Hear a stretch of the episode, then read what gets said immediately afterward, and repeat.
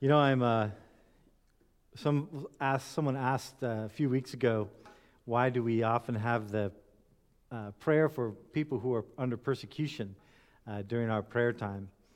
And the simple answer, honestly, is there's a family in the church that brought up the fact that we should be praying more for our brothers and sisters who are persecuted around the world. They brought it to our attention, and that's why we started putting it on our prayer time slide. But also the other reason, just kind of more thoughtful reason, is, you know, we are a church of many, many nations. We have people from all around the world that attend IBCD from at times over 25 different countries in our past, and we have some folks from countries like Iran and Iraq and who are under persecution, real persecution, not inconvenienced by having to do a few things to get around, you know, COVID regulations, but people who are going to prison, people who are being tortured for their faith. And I think it's good for us to be mindful that in the world today, we have people who are suffering for their faith, who are our brothers and sisters. And there's a scripture that always comes to mind. Whenever I see these things like this one today, I always find it humbling, you know, because I've never faced the kind of persecution that would send me to prison. I've never faced a persecution that I'd be tortured for. And to think that this goes on. There's a scripture that says, you know, in the last day when we stand before judgment, the last will be first and the first will be last. You know, we live in this kind of first world country, Germany, and I come from the U.S. And it's in these first world countries that we don't really understand persecution. It's the folks that are from these countries that are considered last by many in the world that they understand persecution. And it's humbling to me, and I think it's good for us to be reminded that we have folks out there that need to be prayed for, and also to look at our own selves, what we complain about, and ask ourselves, is this really persecution? Or is this just inconvenience that I'm complaining about? We're going to continue in the Gospel of Matthew today. That was a little sermonette for free, by the way. We're continuing the Gospel of Matthew today. And over the years, I've mentioned several times that when I graduated from university, I had a few months where I worked for a seed company, and they grew peas for vegetable seed production. And I shared with you just a few months ago, time flies, that one of the farmers had an infestation of mustard in his field, and when he was bringing in the seed, it was just full of mustard seed mixed in with the peas. And I took a bunch of those little mustard seeds, and I pasted them, glued them to little cards, and I gave them out to friends, and I wrote on them that Jesus says that faith this size can move mountains. And I just handed it out to folks because I thought it was kind of cool to have that visual representation. And of course, the passage I was referring to is found in Matthew chapter 17, verse 20, which we're going to be looking at more closely today, which says, "I tell you the truth, if you have faith as small as a mustard seed, you can say to this mountain, 'Move from here to there,' and it will move.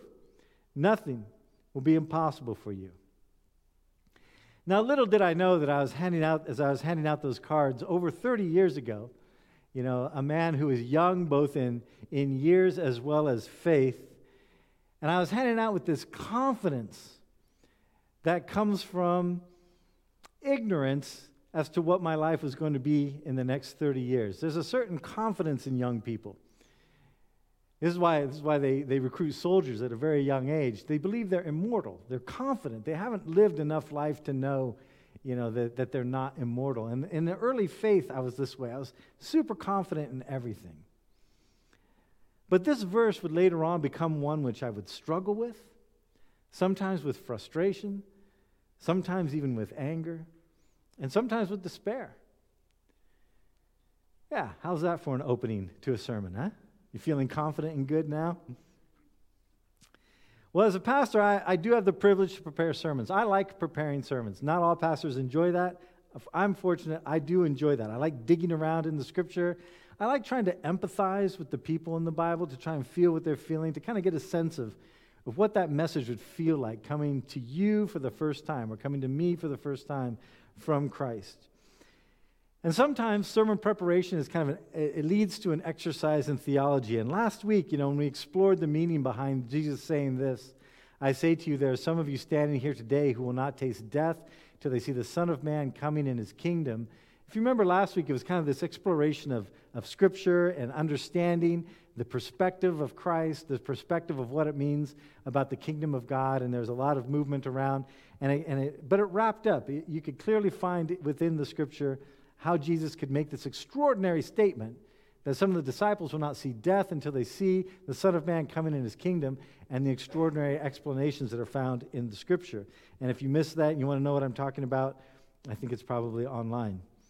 But this week's different. This week's passage, at first blush, seems easier to deal with. It doesn't seem quite as theological. It's not talking about something as big as the kingdom of God, or so it seems. But for me, this is a far more challenging passage. So let's go into it, we'll read it, then we'll talk about it. So this is after Jesus has been transfigured. We've talked briefly about the transfiguration last week, and he's coming down from the mountain, and the disciples come up to him, and this is the story as it picks up. When they came to the crowd, a man approached Jesus and knelt before him. "Lord, have mercy on my son," he said. "He has seizures and is suffering greatly. He often falls into the fire or into the water. I brought him to your disciples, but they could not heal him." "Oh, unbelieving and perverse generation," Jesus replied, "how long shall I stay with you? How long shall I put up with you? Bring the boy here to me." Jesus rebuked the demon, and it came out of the boy, and he was healed at that moment. Then the disciples came to Jesus in private and asked, "Why couldn't we drive it out?" He replied, "Because you have so little faith. I tell you the truth, if you had faith as small as a mustard seed, you could say to this mountain, 'Move from here to there,' and it would move. Nothing will be impossible for you."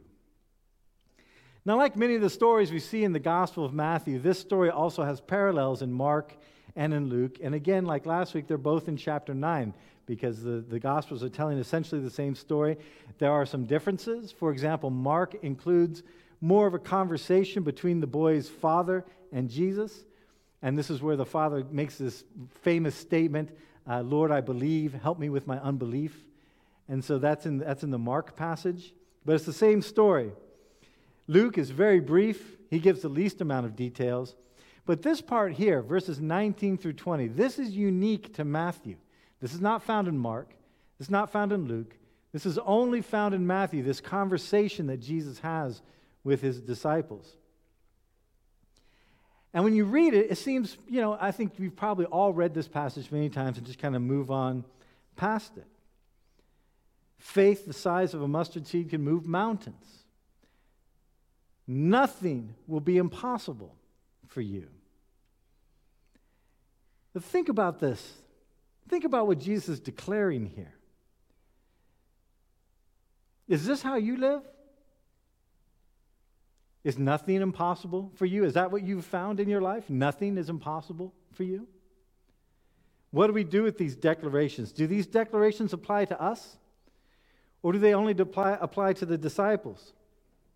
And before you're wondering, why would you even ask that? It's interesting that many of the challenging verses in the Bible, over the years, different schools of thought have tried to kind of find their way out of applying those to their lives by saying it no longer really applies to us, or it applies only to the disciples. Let me give you an example that you're very familiar with because we use it all the time. Jesus, at the end of the Gospel of Matthew, chapter 28, says, "All authority on heaven and earth has been given unto me. Therefore, go into all nations and make disciples, baptizing them in the name of the Father, the Son, and the Holy Spirit. Teach them to obey everything I've commanded you.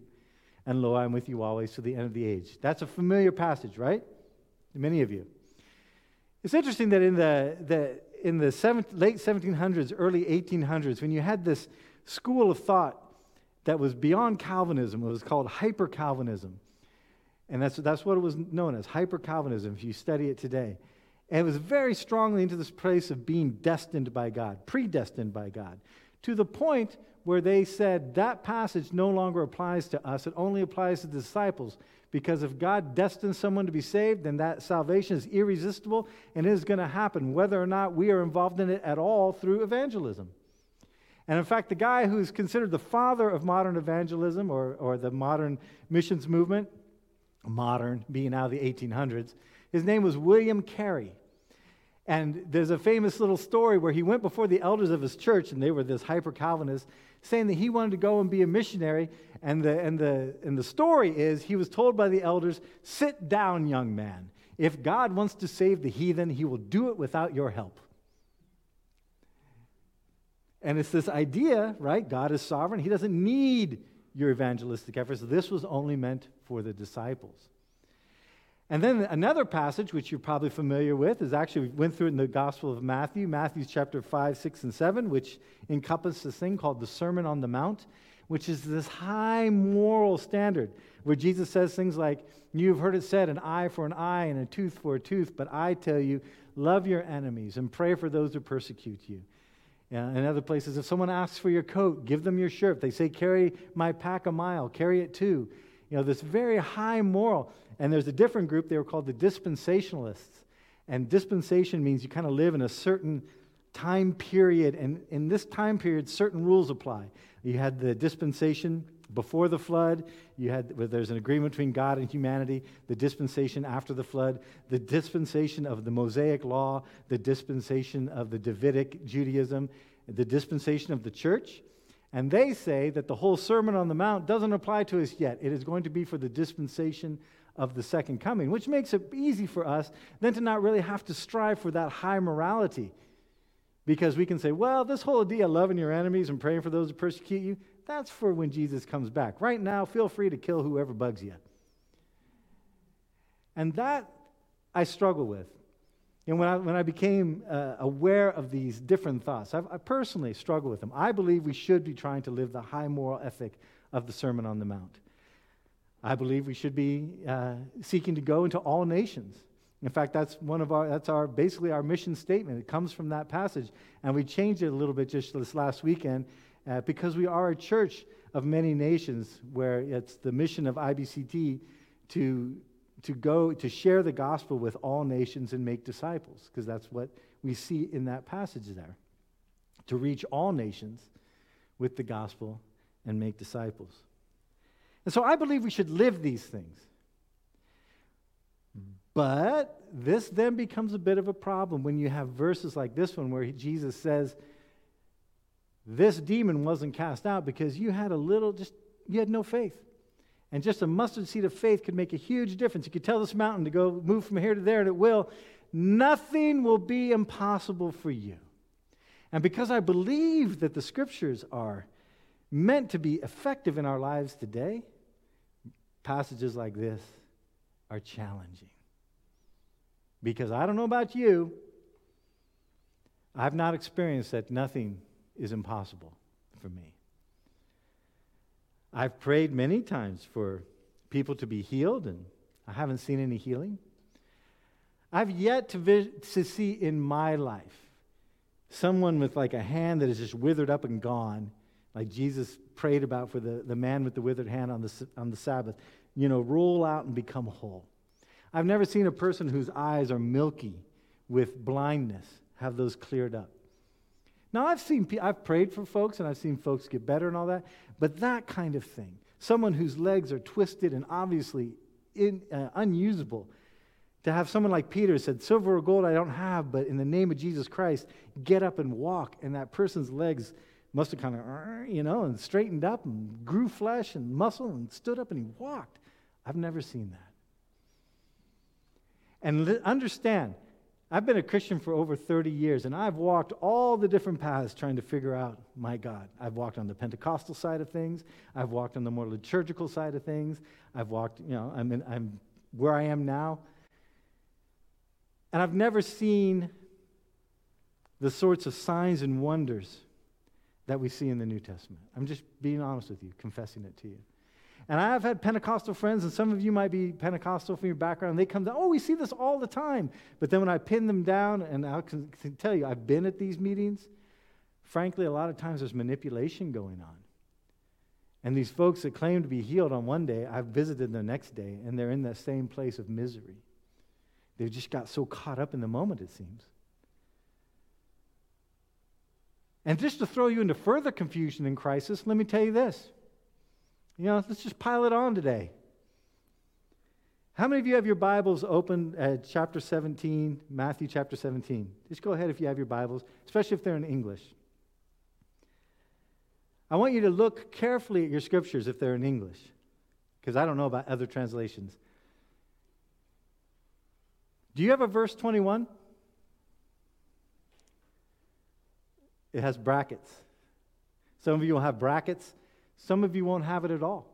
If you have our little blue Bibles that we have for folks that need a Bible, it's not there at all. And that's an interesting passage because what verse 21 says, Jesus follows up this whole thing by saying, this time does not come out except by prayer and fasting. And this verse seems to give us a handle as to what Jesus means about faith that can move mountains. If this verse is in there, this is a faith that is exercised by prayer and fasting. It's a faith which is kind of amped up by prayer and fasting, kind of the mysterious power of fasting. However, this passage is not included in the most recent biblical versions, as the American Standard Version, the Contemporary English Version, the English Standard Version, the Holman Christian Standard Version, which was a version written by the Southern Baptist Convention, which I come out of, and we're many things, both positive and negative, as the Southern Baptist Convention. But one of the things we are pretty good at is biblical scholarship, and if it's not there, there's a reason why it's not there. The New Century Version, the New International Version, the New Living Translation, the New Revised Standard Version, this verse isn't there. Or it's bracketed, or it has some kind of footnote attached to it. And do you know why? Because the way biblical scholarship works is that the older the manuscript is, biblical scholars think, this is just kind of a rule of thumb, this is simplifying this way too much, but the older the manuscript is, the idea is the closer it is to the original. And some folks who are like King James Version only, 1611 King James. King James Version is a fine translation. If you are hardcore into the King James Version, 1611, God bless you, enjoy it. But 1611 was over 400 years ago. And just for a little perspective, what has happened over the last 400 years that we take for granted today? Well, automobiles went from being not even conceived of to being owned by almost everybody. Computers, certainly. The area of, I can remember when computers didn't exist, and now almost everybody has one, or a laptop, or a tablet, or a smartphone, which has more computing power than the computer which took people to the moon you have in your pocket. And speaking of going to the moon, in the last 400 years, you know, we went from air flight to being, it was the Wright brothers who managed to fly for a couple hundred yards to... Now we get on an airplane, we fly to the furthest part of the world, watching movies. I mean, the world's changed. And in the last 400 years, there's been a lot of archaeology. Biblical archaeology itself became a science. Then you have biblical archaeology. Incredible discoveries have taken place. In the 1940s, there's this discovery called the Dead Sea Scrolls, which a goat herder near the Dead Sea threw a rock into a cave. He heard some pottery break. He went and investigated it, and uncovered one of the greatest biblical archaeological finds ever, where they found scriptures of almost all the Old Testament books, except for Hosea, in these jars. And what they assume happened, and there's other writings too that do with this community, is that as this community would use the scriptures, called the Qumran community, and there's dispute as to exactly what those people were about, when the scriptures would get old, instead of burning them, they would bury them with honor. They would roll them up, put them in a jar, and put them in these caves. And by doing this, they unknowingly set a treasure trove of biblical studies and archaeology, because we could go back and look at these scriptures which were written over 2,000 years ago and compare them to what we have. And what we found was remarkable, that there was very little, there was no substantial changes between the scriptures you have in the Old Testament and what was written 2,000 years ago, which was a surprise to your more liberal scholars because they thought, there's like this big game of telephone and things have changed. Now, we don't find New Testament scriptures in the Dead Sea area because they weren't a New Testament community, but we have found older and older scriptures, oftentimes in monasteries or in places where the hermits used to live in northern Africa. And as we find these older and older scriptures, what scholars say is, if there's a passage that is not in the older scriptures, older translations, but it appears in the newer ones, then the assumption is, and this is an assumption, it's not just a simple assumption, but they go through a lot of process, that those verses weren't in there. They were added in later. Let me give you another example, the Lord's Prayer. This, for thine is the kingdom and the power and the glory forever and ever. If you look at most of your modern translations, you won't find that. And we know when that was added in. So if this is causing your faith to go, oh, then can I trust the Bible at all? Absolutely. We should be thankful that we have a text that is gone over with a fine-tooth comb again and again and again and again, so that you can be sure that what you have in your hands is as close to the originals as possible, and you can trust it. No text has been criticized and studied endlessly as much as the Bible. People don't study, for example, the Qumran this deeply. Do you know why? Honestly, do you know why? They're afraid. Because there's a lot of problems with the Qumran. The Qumran thinks that Miriam, the sister of Moses, and Mary, the mother of Jesus, are the same person. They make huge mistakes in the Qumran. But no one wants to point that out because no one wants to end up dead. But the Bible has been gone over and gone over and gone over and gone over. So, with this in place then, though, without the verse, this comes out through prayer and fasting, then what are we left with? I've talked to several people about this passage over this last week, because it really kind of, it bothers me. My wife pointed out, well, without prayer and fasting, we're back into just the place of faith. There's nothing you can really do about it. It's just faith. You can't manipulate the faith. You can't add to it. And I understand that, because I miss this passage. I love this passage. Because one of the reasons why I love this passage, and I'm going to just be honest with you, one of the reasons why I love this passage is because I can explain the lack of the power in my life by putting the blame on me.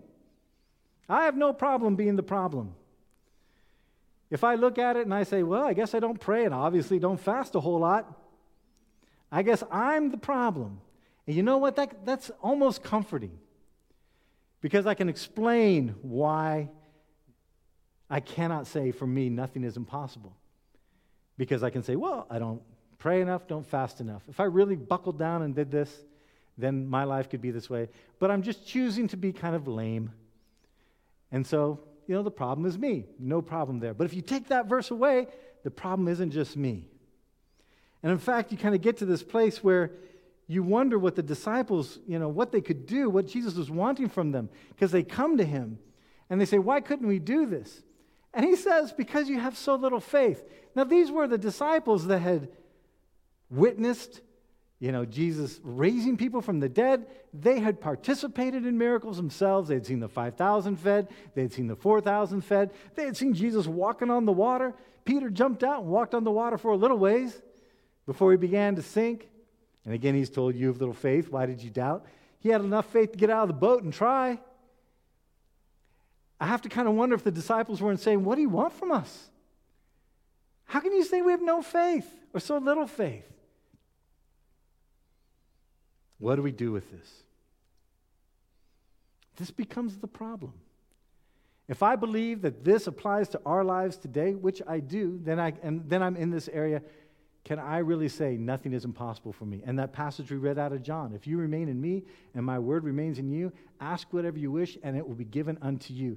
Do you see that happen in your life all the time? Sure, we all have stories of answered prayer. Praise God. I'm not trying to destroy your faith this morning. But I'm trying to have us look at this with reality. This is what's going on so that we can answer it with reality. So what do we do with this?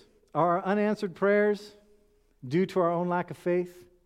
Are our unanswered prayers due to something with our relationship with Christ? Well, sometimes the answer to that is yes. Absolutely.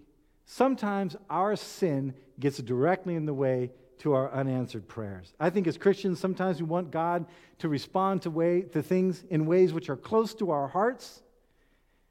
But we don't want God looking too close at our heart. I want the Lord to bring a healing into this person's life because I love this person or I care about this person. It's close to my heart. But I don't want the Lord to get too close to my heart There's a dangerous prayer that King David prayed. He said, "Search me out, O Lord, and see if there's anything within me that you find, that is something you oppose or something that you are against." That's a dangerous prayer. I encourage you to pray it, but I know that a lot of us will never pray that because we already know what it is the Holy Spirit would bring up in our lives and say, "I don't like that." And we know it. But we think we can play this game with God that's like, "La, la, la, la, la, I don't hear you, therefore it doesn't apply to my life. I don't want you doing la, la, la, la, I don't want to hear it, Lord. Lord, answer this prayer." A lot of us have that going on. And we expect God to answer deep prayers out of our unrepentant sin. So yeah, sometimes unanswered prayers because we have a place that we are not letting God deal with. And the Holy Spirit has convicted you of it already. Convicted me. I'm a part of this too. Convicted you of it already, but you just don't want to hear it. And yet we expect God to answer us as though we are as pure as the most innocent of lambs. Like we are have the child of the faith of a child, which has no cynicism, no awareness of deep sin. When we do. So yeah, sometimes unanswered prayers is because we have a block. And yet, God at times in His grace will answer that prayer anyway. And that's great. But I think this is the reason for many unanswered prayers. Our priorities and God's priorities are different. So then, though, this is easy because why? The blame's on us. Again, I have no problem being the problem. If I can say the reason why there's no power, I don't see the kind of power that you saw in the early church, is because, I just have sin in my life that's unconfessed. Because that puts the blame on me. There's no real issue with God that I can't get my head around. I can get my head around my own sin. But Jesus, when he talks to the disciples, he says, they lack faith. I don't think the disciples were in the same place. I mean, yeah, they didn't have the Spirit yet, and yet still God was working. So if I have the Holy Spirit, it should be even more powerful. I don't know. So then I looked at, well, who does Jesus say has great faith in the Gospel of Matthew? There's two people that stand out. He says, these folks have great faith. One was this centurion, and you know the story. The centurion comes and asks Jesus to heal his servant. And Jesus says, well, I'll go and heal him, verse 7. And the centurion gives an interesting reply. He says, "Lord, I do not deserve to have you come under my roof, but just say the word and my servant will be healed. For I myself am a man under authority." This was a military guy. He understood authority. He says, "With soldiers under me, I tell this one, go, and he goes. That one, come, and he comes. I say to my servant, do this, and he does it." And then by implication, he said, "And Jesus, you have authority. All you have to say is it's going to happen, and it's going to happen." And it says, when Jesus heard this, he was astonished. It must be kind of an amazing thing to astonish the very word of God made flesh. And he said to those following him, who are his disciples, "I tell you the truth, I have not found anyone in Israel with such great faith." And the reason why he points out anyone in Israel with such great faith is because this guy was not of Israel. He was a Gentile. And interestingly, the other person that comes up is also a non-Jewish person. I don't think this means that the Jewish, all his disciples were Jewish. Jesus was Jewish. It's not an anti-Jewish thing. It's just kind of interesting that from these two people that you wouldn't expect faith to come from, this is where they find it. It's the Canaanite woman. We've talked about her a lot recently. She comes and asks for Jesus to take care of her daughter because she's demon-possessed. And Jesus, this is one of those times you kind of go, when you read the passage at first. At first he ignores her. Then the disciples say, just tell her to go away. She's bugging us. And then Jesus says, "I was sent only to the lost sheep of Israel," and this woman is quick. And she says, she kneels before him and says, "Help me." And he replies, "It's not right to take the children's bread and feed it to the dogs." Wow. But again, she's quick, and she says, "But even the dogs eat the crumbs that fall from the master's table." And then look, it says, then Jesus answered, "Woman, you have great faith. Your request is granted." And the daughter was healed in that very hour. What do we make of this? I don't know.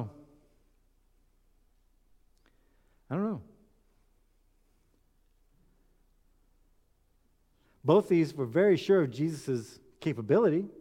You know, that's one thing you see in them. They're kind of without any doubt they believe Jesus can do this. They don't seem to have a shred of doubt. But when Jesus rebukes the faith of the disciples, he's not rebuking their faith in him. He doesn't say, because you have so little faith in me. He just says, you have so little faith. It's like they have hardly any faith as to what Jesus can do through them. And that becomes their issue. It's not really a problem with believing that Jesus can do something or believing that Jesus, you know, truly did die on the cross and rose from the dead, though that hasn't happened yet in the gospel that we're looking at. But it's just the idea that they have very little faith in what Jesus can do through them. And as I've been struggling with this, and honestly coming to the place I really don't know what to do with this passage, it's kind of a mystery of faith, there's two places that I'm trying to work through, and maybe you're working through it too. One is just that thing. What do you really believe Jesus can do through you? Do you believe Jesus can work through you? Do you believe Jesus can do great things through you? Now, I think a lot of us go, yeah. Then, is he doing great things through you?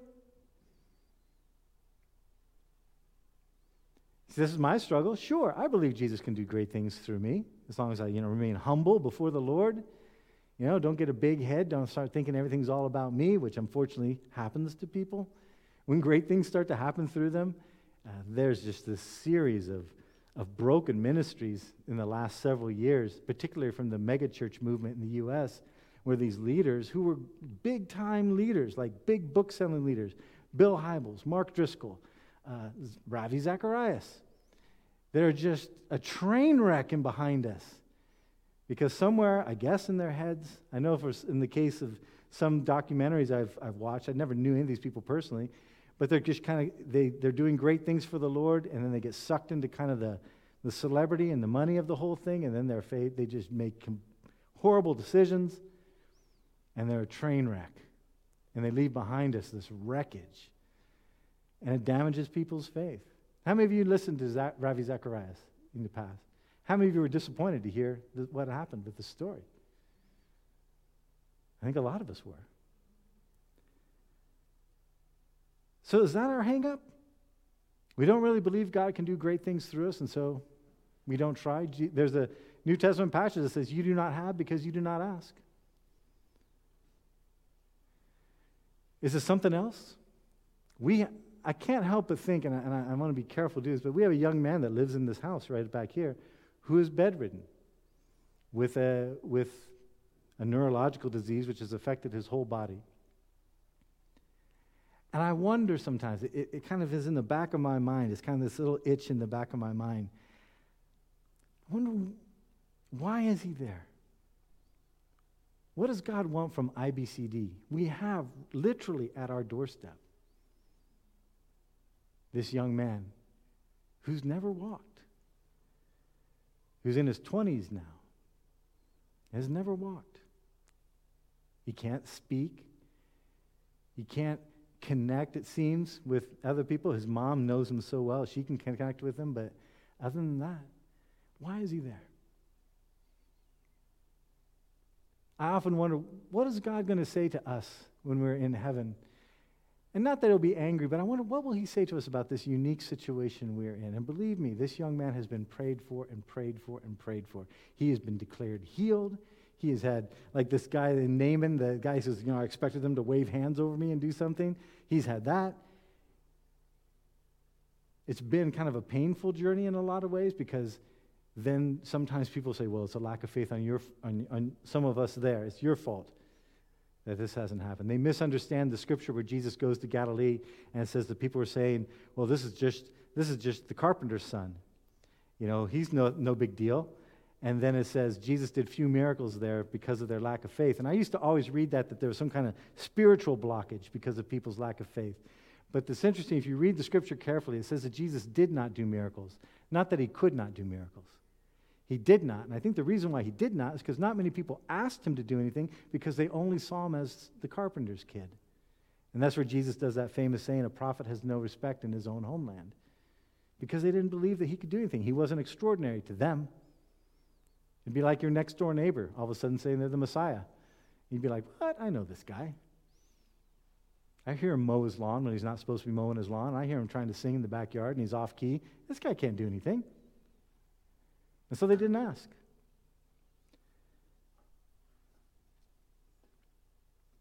It's hard for me to admit sometimes that there's aspects of my faith I can't get my head around. I don't know about you, but it's hard for me to admit that. I want to understand because I've committed my life to this, and so have you. I've committed my soul to this, and so have you. But I suppose if I understood everything about God, he'd be a small God indeed. And I know that's not a very satisfying place to end today, because I don't really have anything else I can tell you other than I'm still on this journey along with you. I'm on the journey of trying to understand, if nothing's impossible for me, then why am I not seeing more victory? And I know a lot of you might think you have answers. Trust me, after 30 years of being in the faith and as a pastor, I've heard them all. But it doesn't change the boots on the ground reality. And yet, within that, I do believe. Lord, help me with my unbelief. Let's pray. Father God, Lord, we thank you for your word, and sometimes your word is very challenging. Sometimes your word is a place that we just kind of have to throw up our hands and say, you know, I don't know. I see what's there, and I see what's in our lives, my life, the church, and Lord, if there is something that is our issue, and I pray you'd reveal it to us. I will pray that scary and dangerous prayer. Seek out our hearts, O Lord. Seek out our church. Seek out Christianity today, which is such a mess in so many different ways. And if there's anything in there which you do not approve of, may you remove it from our lives so that we can know you and understand you, and that it can truly be said of us that nothing is impossible. Because sometimes, Father, this verse, nothing is impossible for you, is impossible to understand. So we set this before you, believing in you and knowing that we all still have places to grow and to explore in our faith. And as long as we're honest about it, I believe that you will walk us through it. So we lift this up to you in the name of our Lord Jesus Christ. We thank you that you have put this high place of possibility into our lives. The faith the size of a mustard seed could move a mountain. That nothing is impossible for us. Help us to live it. And guide us in knowing how to live it. In Jesus' name we pray. Amen.